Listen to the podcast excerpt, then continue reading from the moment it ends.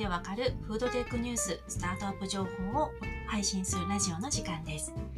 このラジオでは世界のフードテックニュースをわかりやすくお伝えしています。今回ご紹介するのはカンガルーなど普通は食べない動物肉を作っているフードテック企業のお話です。この会社はオーストラリアのバウ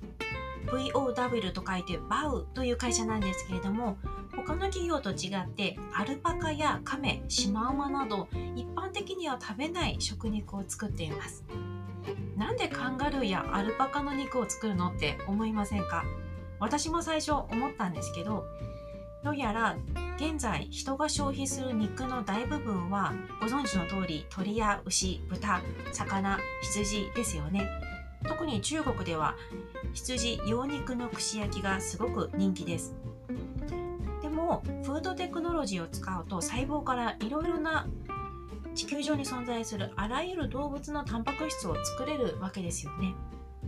バウの共同創業者のティムさんという方は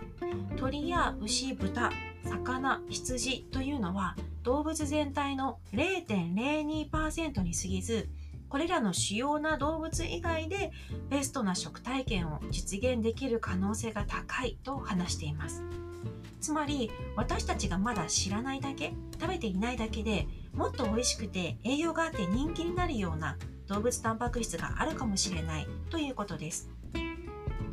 またこのバウという会社が大切にしているのが従来の畜産で作られている動物肉を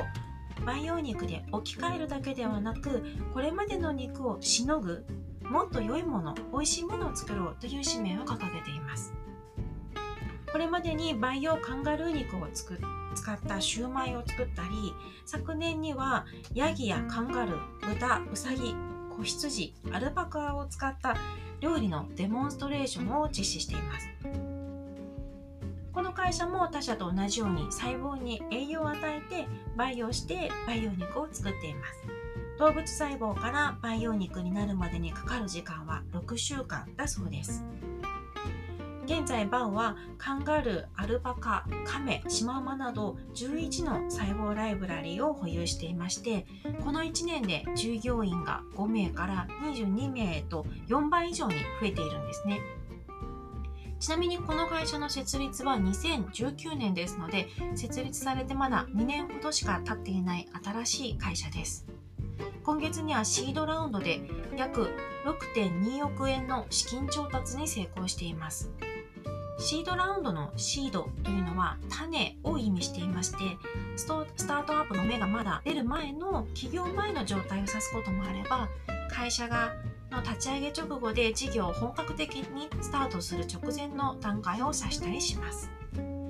資金調達情報のデータベースであるクランチベースによると今回が初めての資金調達となります。回の資金でバウはスタッフを35名まで増やして商品の完成度を上げたいとしています。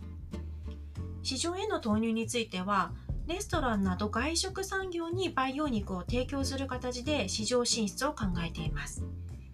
去年の8月の報道記事によりますと2022年までに培養カンガルー肉を市場に投入したいとしています。つまり今年中に何らかの形で培養カンガルー肉が市販化されるかもしれません。こうした培養肉市場最近は勢いがありましてエジソングループが発表したレポートによると早くて2025年には培養肉が量産されて従来の畜産肉と同等同等価格になるだろうと報告されています。また海外のコンサルタント会社の報告によると2040年には肉全体の6割が培養肉や植物肉などの代替肉になるとも予想されています。こうした培養肉市場の勢いを示す典型的な象徴的なニュースとしてはやはり先月アメリカのフードテック企業であるイートジャストの培養チキンが世界に先駆けてシンガポールで販売許可を取得したニュースを挙げられると思います。バーもこのニュースに言及して2021年は培養肉産業にとって転機になるだろうと語っています。培養肉は動物の排泄物による細菌汚染や抗生物質やホルモン剤などの過剰使用といった問題がありません。もし大量に安く培養肉を作れるようになれば畜産による温室効果ガスの問題はなくなりますし畜産で必要になるような広大な土地や水も必要なくなりますよね。動物を殺さずに肉を食べられるようになりますし日本で去年から頻繁に起きているような鳥インフルエンザの発生で大量の殺処分が発生するといった事態も避けられます。バウは未来の食を変えていく唯一の方法は世界中の人々のいろいろなニーズこういうものを食べたいといった人による多種多様な希望を満たす選択肢を提供することだと考えていますこの会社は他社がやらないことをやっている点で突き詰めていけば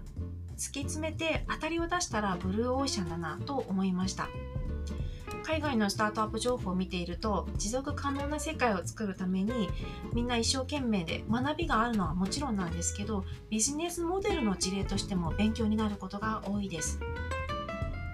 例えば私たちがあまり食べない肉がすごく美味しいと分かって人気になった場合このオーストラリアのバウは地球に貢献するとともにビジネスとしても大きなリターンを得るわけですよね。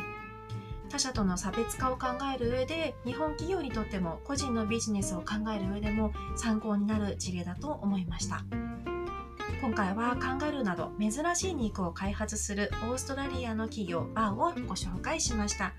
今回も最後まで聞いていただきありがとうございました。ではまた次回のラジオでお会いしましょう。さようなら。